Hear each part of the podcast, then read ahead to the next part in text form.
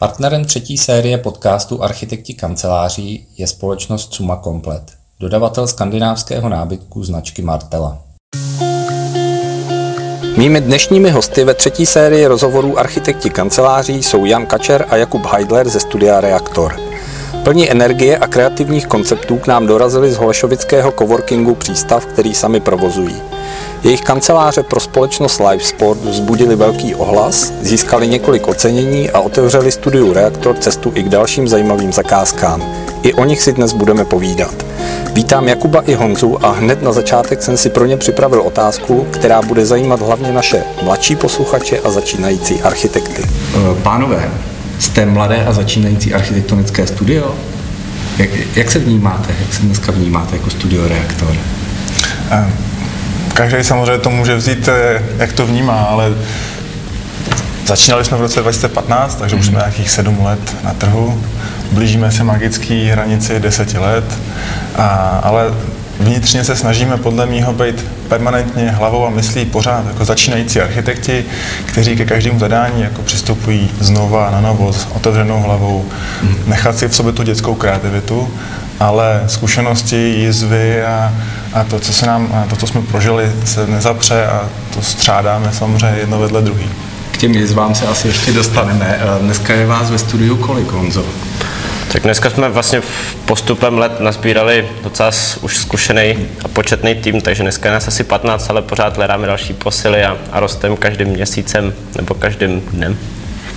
To znamená, že tohle je takové trošku náborové video, kdo chce pracovat do studia Reaktor, tak má otevřené dveře. K tomu to určitě nesměřuje, ale pokud, pokud bys chtěl se postarat o reaktorský marketing, tak můžeš se přidat do našich řad. Eh, já se zeptám, vaše osobní cesta, kdy vy jste se potkali a kdy vlastně vzniklo studio Reaktor? Říkali jste, že to je sedm let zpátky, sedm, osm let. No my jsme se kolem roku 2013 jsme se tak nějak začali osamostatňovat, ona doznívala krize.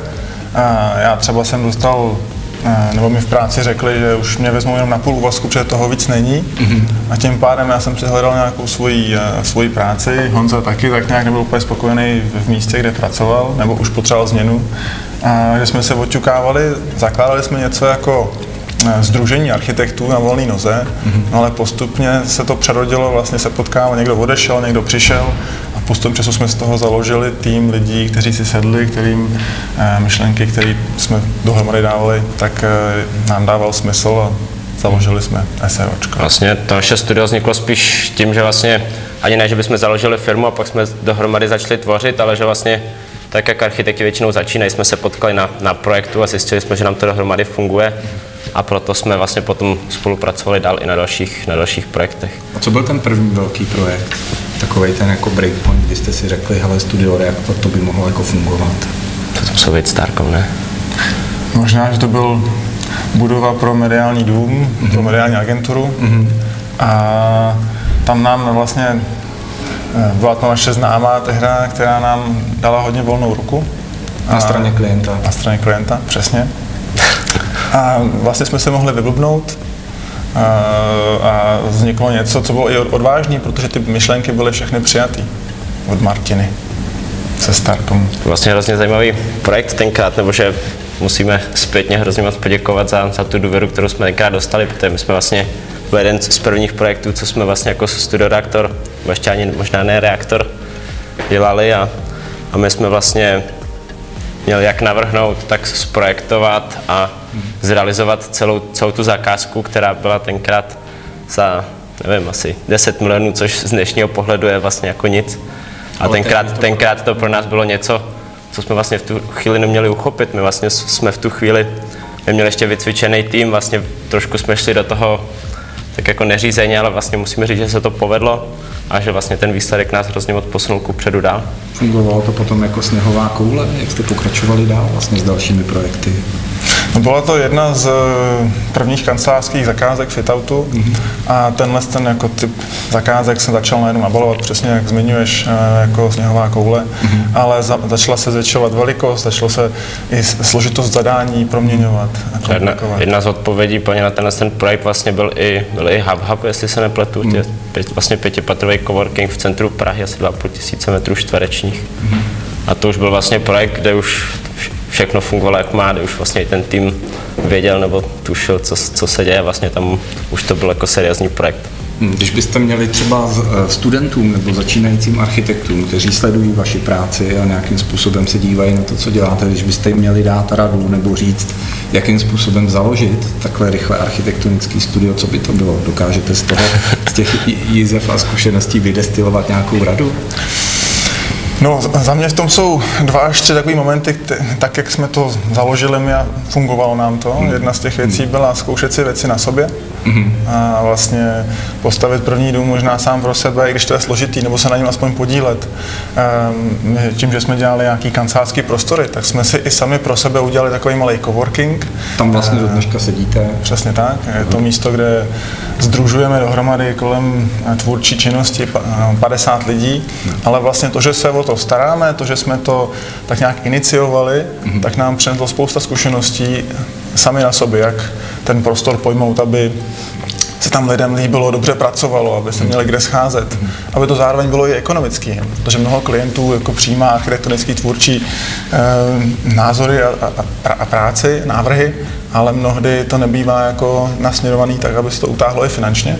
A tím, jak jsme měli vybalancovat jak tu ekonomickou stránku ze strany klienta, jakoby nás, a zároveň do toho vníst i přínos architekta, tak to samý pak vydáme na reálných zakázkách. A to je vlastně plně docela zajímavé, že vlastně jsme mohli mít svoji malou kancelář pro v tu chvíli třeba 8, 8 lidí, ale vlastně tím, že jsme si vzali kancelář pro 50, tak vlastně jsme si, jak říká Kuba, vyzkoušeli i tu větší investici, ale zároveň jsme si tam mohli třeba vzít framery budku, ve který vlastně můžeme na sobě zkoušet, jak fungují jednání. Máme tam telefonní budku a, a další, další jiné featurey, což by vlastně v malém office vůbec třeba nedávalo smysl.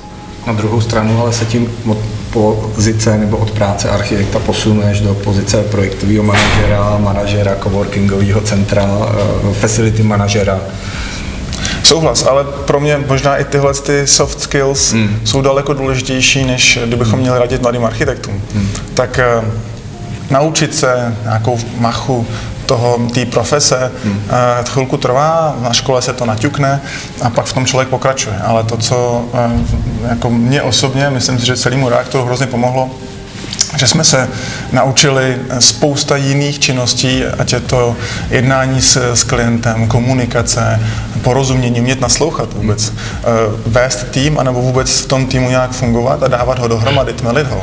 Když je jako pět kohoutů na jednom místě a kreativní brainstorming, tak eh, udržet eh, je dohromady, aby věřili možná v myšlenku jednoho v kombinaci s druhým a ty ostatní o to neodešli, protože to není jejich, je hrozně složitý. Hmm. Takže takovýhle jako jemný niance v nejenom okreslení a navrhování, ale i v, tom, jak, se, jak pracovat s lidmi, je něco, co jsme se naučili díky takovýmhle věcem. Já myslím, že docela i na tom coworkingu je důležité si uvědomit, nebo na, na tom našem, neříkám, že to funguje úplně všude, my jsme vlastně coworking, co se specializuje spíš na architekturu, projektanty, mm-hmm. vizualizátory a podobné profese. Kreativní profese. Přesně tak, mm-hmm. ale spíš jako vlastně v rámci stavebnictví, než úplně jako jenom kreativní obecně.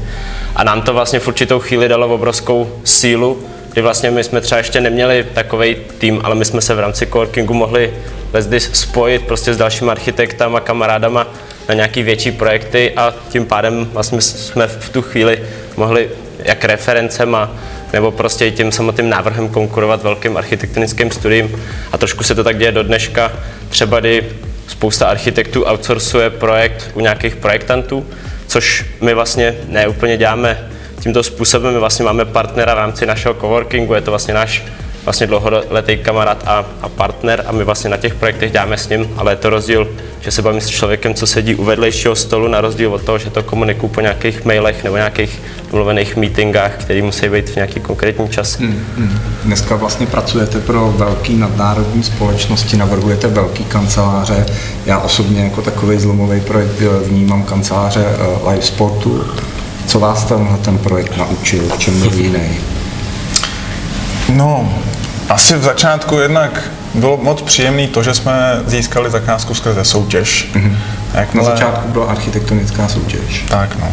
To, že si nás uh, společnost Lightsport úplnou náhodou vlastně nějak vygooglila, protože jsme v té době ještě neměli zas tak kvalitní reference, ale pár jich bylo, ale nebyli jsme prostě dohledatelní na internetu. Uh, tak um, to byla nějaká čerá náhoda, byl to něco jako Angel Client, který se snese z, z nebes.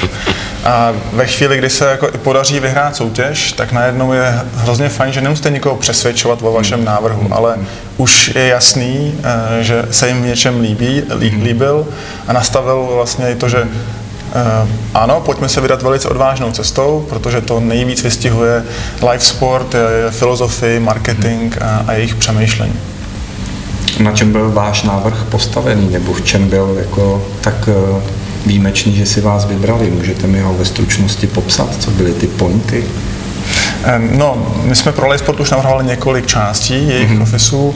Ten první, že společnost Sport se zabývá přenosem sportovních výsledků mm-hmm. z celého světa. A my jsme tím pádem se hodně zaměřili nejenom na jednoduchý až bazální přenášení sportovního náčení do ofisu, což tak často bývá, udělat uh, odpadkový koš jako basketbalový a, něco podobného. by se to. Jasně, jasně. Ale snažili jsme se přes tyto první prvoplánové myšlenky dostat spíše k nějaké hodnotě a k filozofii, o čem life sport je. Mm-hmm. A zaměřili jsme se na kombinaci Eh, paralel mezi sportem a technologickou firmou jako Lightsport, mm-hmm. že to je vlastně více o rychlosti přenosu dat, že to je o spolupráci v týmu. A tyhle ty hodnoty nějakého jako přenosu dat skrze prostor, stejně jako pohybu zaměstnanců, kreativní prostředí, kde se ty lidi potkávají, naráží na sebe a vymýšlejí nové věci, tak eh, na, tenhle, ten, na tuhle vnitřní hodnotu jsme se zaměřili a přenesli ji do interiéru což se podařilo a ten projekt se realizoval, získal několik ocenění, pokud vím. Vy jste pokračovali s live sportem potom dál. Pokračujeme do dneška. Pokračujete do dneška. Je to tak, no, je to tak. Aha, jak velký ten projekt vlastně je, nebo kolik to bylo pracovních míst v té fázi jedna?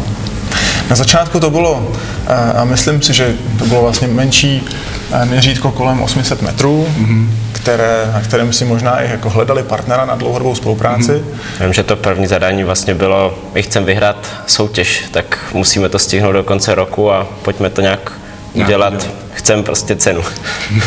Tohle bylo vlastně úplně první zadání na to první patro, jestli si vzpomínám dobře. No, takže a, a nás to hrozně jako motivovalo, protože to byla velká výzva a to my vždycky přijmeme za svý. Mm-hmm. A nechali jsme se tím vést. A po téhle z té první části následovalo celý patro velikosti přes 2000 metrů, mm-hmm. kde jsme se možná i daleko víc zaměřili na tématiku technologií, rozvíjeli jsme myšlenku ofisu jako stroj, protože Lightsport pro nás je opravdu vyladěná perfektní firma, která se prezentuje tím, že má ve, své, ve svých řadách piloty, zaměstnance, kteří řídí tento stroj. Mm-hmm.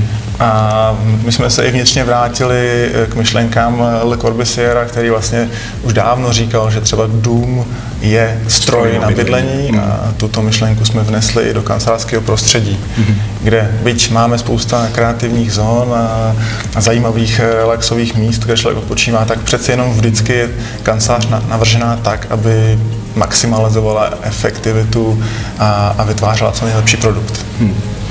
Eh, když jsme u tématu kanceláří, já se na to nemůžu nezeptat a my se o tom bavíme poslední dva roky vlastně permanentně. Jak se, jak se z vašeho pohledu architektů proměnila kancelářská práce? Vlastně dva roky jsme v home office, hodně se uh, lidi přesunuli do virtuálního prostředí. Jak se to projevuje na konceptech, který vy dneska navrhujete? Kancelářských konceptech. To, to si myslím, že je hrozně zajímavý pozorovat na, tě, na těch jednotlivých firmách. Vlastně nedá se říct, že by to mělo úplně univerzální řešení, ale vlastně tak, jak jsme si to všichni vyzkoušeli na vlastní kůži, tak, eh, tak vlastně máme dneska všichni zkušenost s home officem, víme, že to jde, že i vlastně doma se ta práce vyprodukuje, takže vnímáme, že hodně firm nám dává třeba zadání, nechcem už kanceláře pro 100% našich zaměstnanců, stačí nám třeba nějakých 60.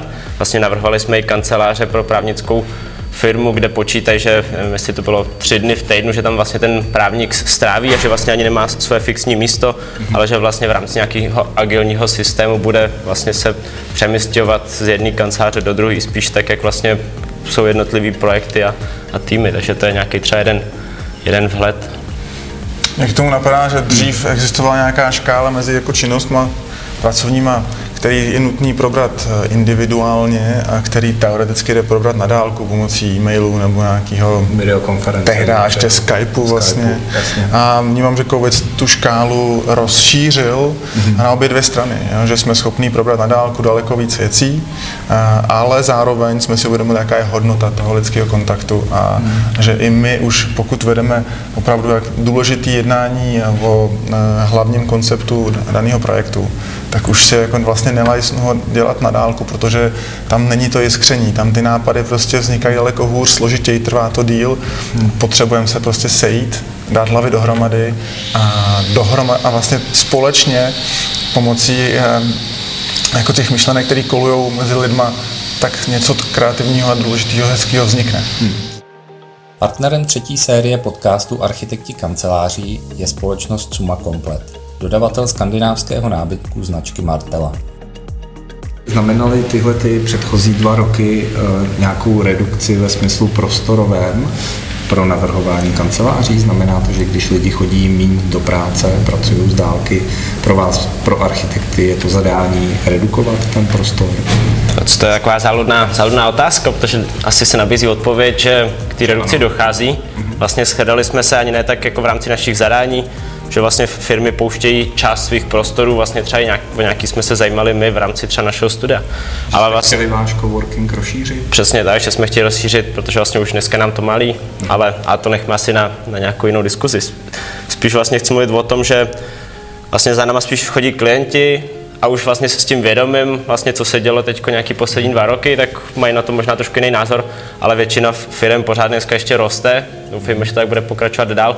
Vlastně ty zadání jsou vlastně pořád rozšiřování těch třeba současných kanceláří, které už, které už mají. Takže v poslední době vlastně se nedošlo k tomu, že bychom měli projekt, kde bychom redukovali prostor, něco opouštěli a tak dále. Vlastně naopak spíš se všem firmám pomáháme vlastně rozšiřovat se do nového prostoru nebo třeba se stěhují do nějakého jiného, ale už vlastně máme všichni, ať už na jejich straně, což jsou určitě cený vstupy, vlastně nacítit eh, ty jejich potřeby reální, vlastně pochopit to, jak ta firma dokáže fungovat, jestli teda narost i nějaký počet meetingových místností, což teda vlastně to je asi jeden z faktorů, o kterých se určitě dá bavit, ten vlastně to se zvyšuje vlastně s, s počtem Skype callů, který vlastně vlivem home officeu a dalších třeba online setkání roste, takže vlastně narůstají třeba ty, to, to, to, ta setkávací zóna versus ta fyzicky pracovní. Vlastně kanceláře se možná více stávají vlastně místem, kde se lidi mají potkat, vlastně vyřešit nějaké kreativní myšlenky nebo vyřešit nějaké problémy a pak už, jestli to dělá vlastně člověk v kanceláři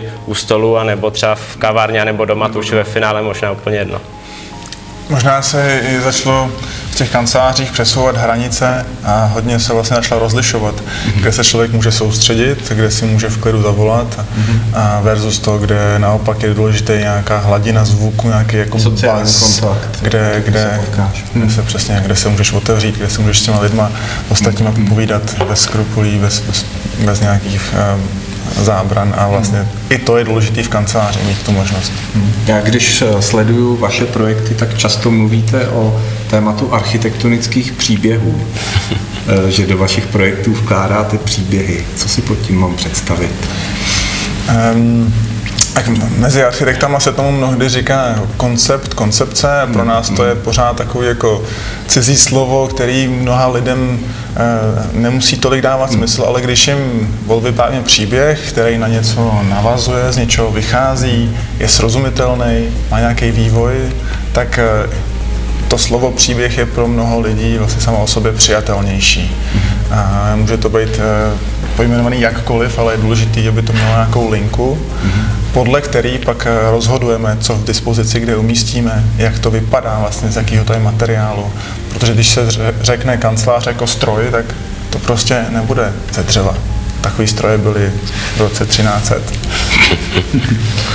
Eh, máte kanceláře třeba v Komutově, kanceláře pro firmu Strix, tak ten příběh je tam beton. Pak máte právnickou kancelář v Karlíně, Ellen Overy, což je jedna z vašich posledních realizací. V čem se třeba tyhle ty příběhy liší? To možná vlastně nutný říct, že my ten příběh, není to náš univerzální příběh a naše kuchařka, podle který vaříme vždycky. Je to spíš nějaký princip, nějaký postup, ale vlastně ten příběh každému klientovi šem, šem přímo na míru. My vlastně vždycky děláme silnou analýzu, ať už se bavíme o tom klientovi nebo případně o tom, o tom projektu, o tom domu. Dost hledáme i, co vlastně ten klient dělá, jakým způsobem to dělá a všechny tyhle ty vlastně zdroje informace snaž, se snažíme vlastně přetavit a vymyslet právě ten, ten příběh, který bude šitý právě přímo na míru tomu místu a tomu danému, tomu danému zadání. Takže určitě se nedá říct, že by tam byla nějaká vyložená velká spojka, ta spojka je možná právě reaktor a je to ten kreativní přístup k tomu, že vlastně kanceláře pro, pro Strix pracují vlastně s názvoslovím, tvároslovým materiály a, a všem možným vlastně, a to je právě to, co ten Strix dělá vlastně, jsou to kanceláře, kde, je prostě trošku surovější feel, protože to jsou kanceláře pro drsných chlapy z Chomutova, který, který lezou po skalách a to je vlastně to, co je živí. Naopak vlastně právnická kancelář Ellen Overy, což je vlastně za, za v Praze, není to v Chomutově a je to, je to vlastně jedna z největších právnických kanceláří v Čechách, je vlastně celosvětová a my vlastně jsme ten koncept v rámci Ellen Overy pojmenovali vlastně jako nějaký místo s vlastně cloud, jako know-how, Možná ještě, jestli to Kuba chce spíš dál rozvinout, to je, myslím, že na to... Myslím, že jsi to pojmenoval dobře. Eh, samozřejmě, když člověk navrhuje pro, eh, pro pět silných chlapů, který rubou skálu, jezdí SUVčkem a každý má prostě svého hlídacího psa, tak eh, ty kanceláře prostě budou odpovídat tomu hmm. charakteru svojí surovostí a vlastně jako jednoduchostí v tom principu. Ale právníci nám hrozně dlouhou dobu vyprávěli o tom, že ta jejich práce je spojená s nějakým dlouhodobým nastavením eh, vztahu ke klientovi, který se s nimi během dvou, tří let, než se ten kontrakt celý dopracuje, vyřeší, prodá se firma eh, nebo proběhne transakce, tak eh, že s nimi navážou až přátelské vztahy. Popisovali to jako journey, jako jakousi cestu, která vzniká, že tohle je pro ně hrozně důležitý, důležitý moment. No a i my jsme tohle jako vlastně vtáhli do hry, zapojili to do tvarosloví kanceláří, do půdorysu a, a tím jsme si je vlastně získali, protože jsme jednoduše odpověděli na to, eh, co je pro ně nejdůležitější a nějak to zhmotnili, stvárnili v interiéru. A to je ta cesta, kterou oni společně jdou s klientem. Přesně tak. A je to, je to i to, že denodenně lidé v té firmě se potkávají v nějakém místě. I, deno, i pro ty jednotlivé zaměstnance je to uh, vlastně cesta vzhůru, uh, kdy se vyvíjejí, zlepšují se každým dnem a potkávají se v jednačkách, telefonují někde, soustředí se ve focus roomech a každý ten den je taková cesta a, a, a pokud se nám, nám se to vlastně podařilo uh, stvárnit nějak do prostoru, což není úplně jednoduchý, ale dá se to v tom najít. Eh, dovedete po všech těchto projektech, které máte za sebou, a bavíme se teď hlavně o těch kancelářských, dovedete predikovat, eh, jakým způsobem se třeba práce v kancelářích bude vyvíjet? Kde, kde budeme třeba za pět let? Jako? Eh, za sebe vnímám, že tam budou dvě, dva parametry. Jednak budou podle mého daleko kvalitnější v provedení. Mm-hmm. A ať je to zaměření na, na elementy, na, na kvalitní vzduch, na, na dostatečné osvětlení, denní světlo na stole. A velký téma je akustika, která se posouvá a rozvíjí, aby opravdu, aby si lidi dobře rozuměli, aby neměli kolem sebe rušivý elementy. Ale i ergonomie, to, že sedíme prostě skoro celý den na židli, i když se to proměňuje, tak to musí mít určitý parametry a je dobrý to střídat, mít nastavitelný stůl. A tahle ta jako kvalita v prostředí pracovního se bude vyvíjet dál a dál. A druhá věc je, že myslím, kanceláře budou daleko svobodnější mm-hmm.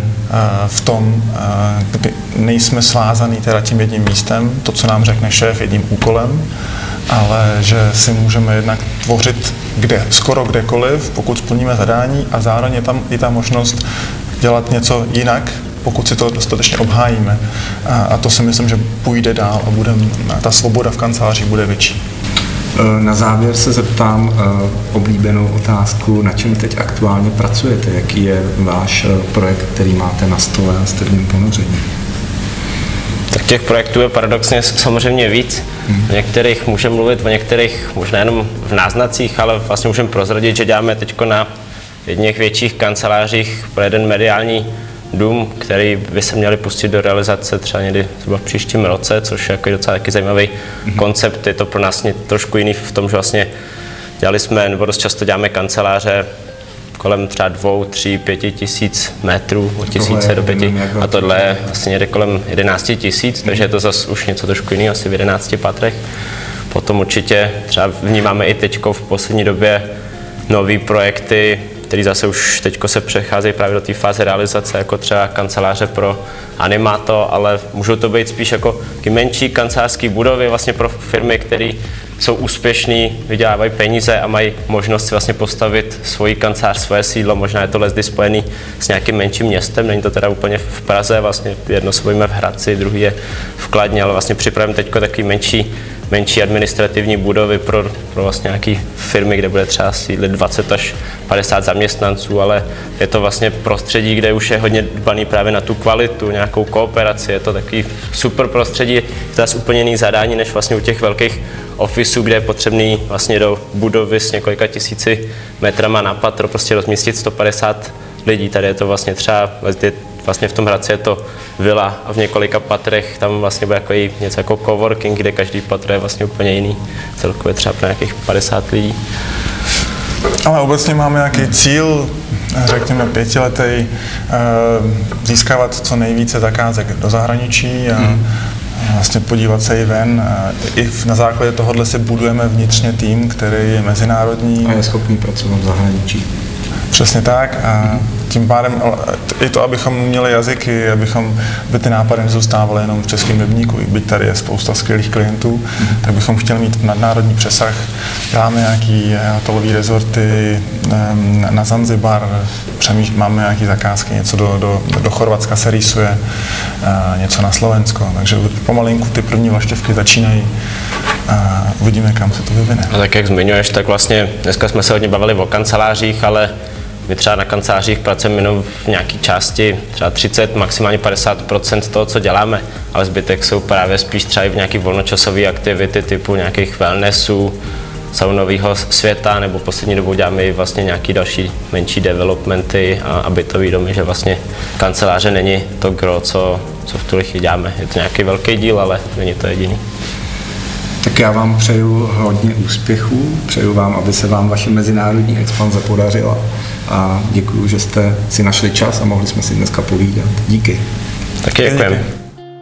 Partnerem třetí série podcastu Architekti kanceláří je společnost Suma Komplet, dodavatel skandinávského nábytku značky Martela.